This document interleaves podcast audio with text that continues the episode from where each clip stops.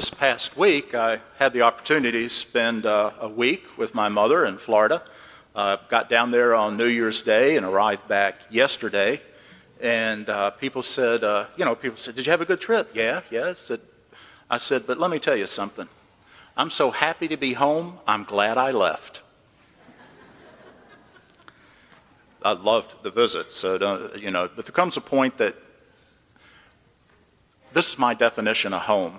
You know, when you long to be home, home is where your own bathroom is.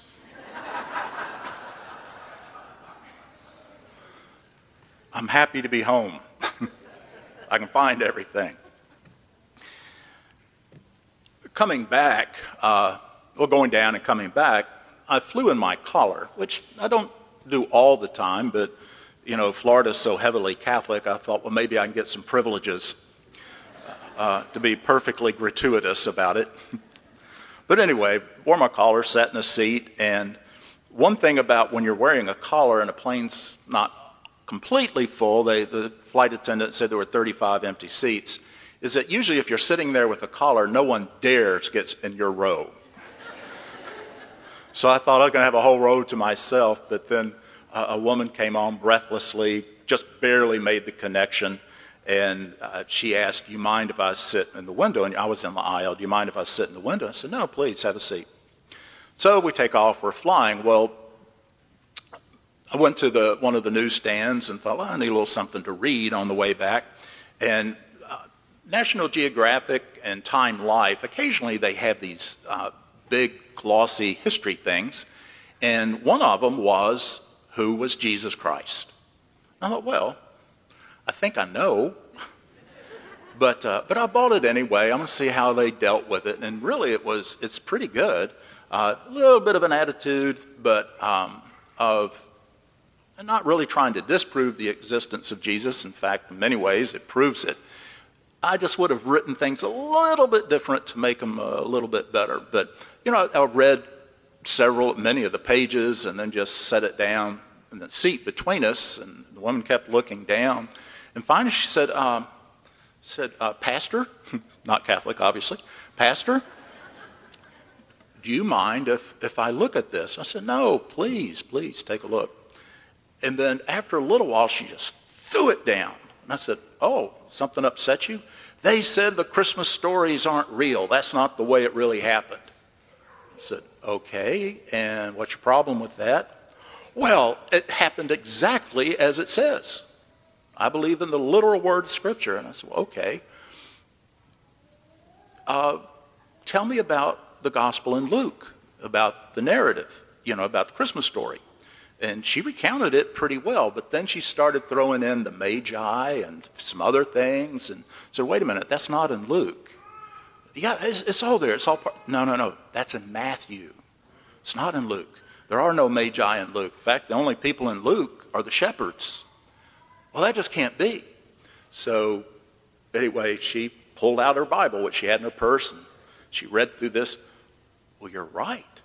I never realized how different they were. And I said, Yeah. And she said, Well, why, why do you think that happened? And, and so I said, You really want to know?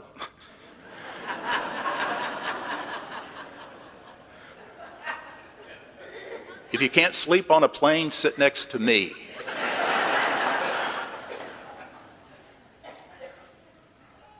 So I explained to her that the, the story, there's Christmas stories of how Jesus is, how Mary comes to be with child and all of that. They are indeed, and in fact, very highly, carefully constructed stories. Matthew and Luke, who include these stories, have absolutely zero concern for history. Instead, they have 100% concern for telling the story of Jesus and the purpose of his life, why he came.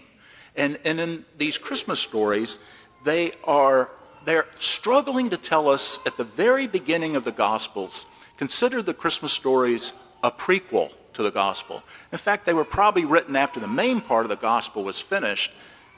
They were added later. Why would they do that? Well, first of all, Matthew and Luke, they end up in areas of the world that are highly Greek speaking. And we're talking about about 85 AD here, give or take. And in Greek literature, when there's these stories about the heroes, you know, consider the Iliad and the Odyssey, that there are two things that are common to those mythic stories.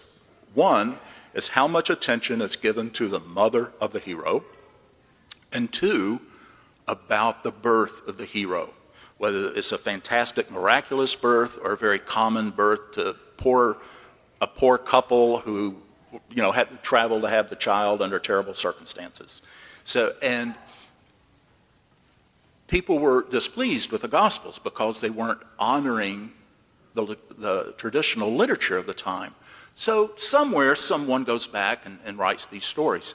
But you know, if we go back and read them, if that's all we had, God forbid, but somehow we lost the entire rest of the Gospels, if we have the Christmas stories, we have it all. The whole Gospel is in the Christmas stories, sort of in miniature. And they're, they're telling us in these stories who Jesus is and what Jesus is going to do.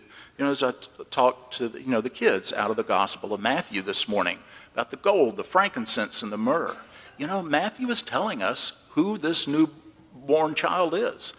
Gold for a king, frankincense for a priest who's going to pray on our behalf, and myrrh, which is the, what they anointed bodies with after they died, very highly, highly scented ointment uh, you know, sort of a, you know, a very heavy, creamy kind of thing um, that, because they, couldn't, they could not embalm, so it helped with the smell. And that's what myrrh was for. It was very expensive, but that's what it was for. So, you know, right there, you know, we get priest, king, somebody's going to die.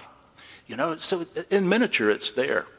But what I want to give you this morning to ponder is that when these magi, these individuals, uh, oh, and, and she talked about, you know, well, you know, the three magi, the three this, the three that. And I said, how do you know they're three magi? I said, it's not in the Bible. What do you mean it's not in the Bible? There are three of them. Said, and then she started reading, said, oh, it, does, it doesn't say how many there were. But why do we think there's three? It's because there's three gifts. You know, so, you know, we just, we read into it, we read into it, read into it, and that's perfectly okay. There's nothing wrong with that whatsoever. But we hear that the Magi, after they met with Herod, they were told to go home by another way. And, there's something special in that other way. You know, when most days, we do the same thing at the same time, the same way, every day.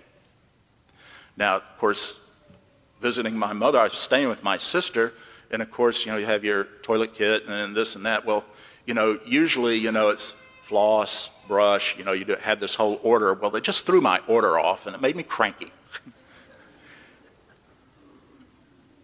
But we usually do the same thing, the same time, the same way every day.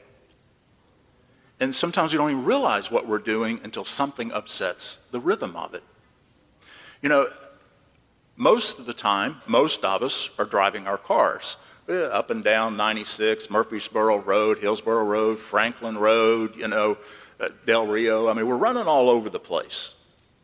But then you get in a car and somebody else is driving.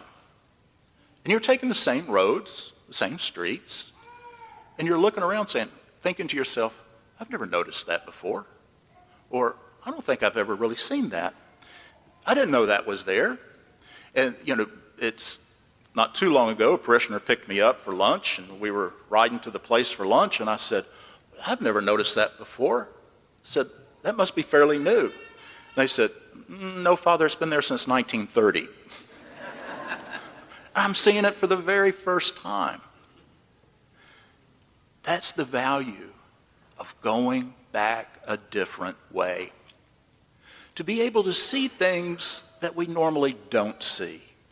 You know, I gave all that preface work about, uh, you know, there about why these stories were written and what they helped do and how they set up the whole gospel for us.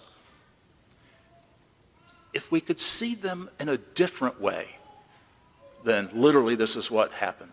If we can see them in a different way, all of a sudden their meaning just explodes in our lives. You know, it, it, can be sort of like an exploding star, you know, just this whole new thing. And, and then we really do have an epiphany about who Jesus Christ is.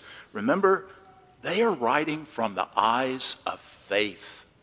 And they're trying to share their faith with us. These people who knew Jesus, or at least knew people that did know Jesus, they're trying to pass their faith, their deep belief on to us. And Mediterranean Middle East, how do you do that? You construct stories, you construct metaphors. And because with all of these symbols and all these things, showing all of them, every one of these things harken back to something in the Old Testament. And they're saying, see this differently on this feast of the Epiphany, you know, maybe we want to mix up doing the same thing the same way every day. Uh, maybe not our bathroom routine. We don't all want to be cranky in the morning. but if we can open our eyes and see things differently, maybe ride in the passenger seat a little bit more and see things we usually don't see. As I said at the beginning, most epiphanies they just don't poof happen. We put ourselves in a position to have an epiphany.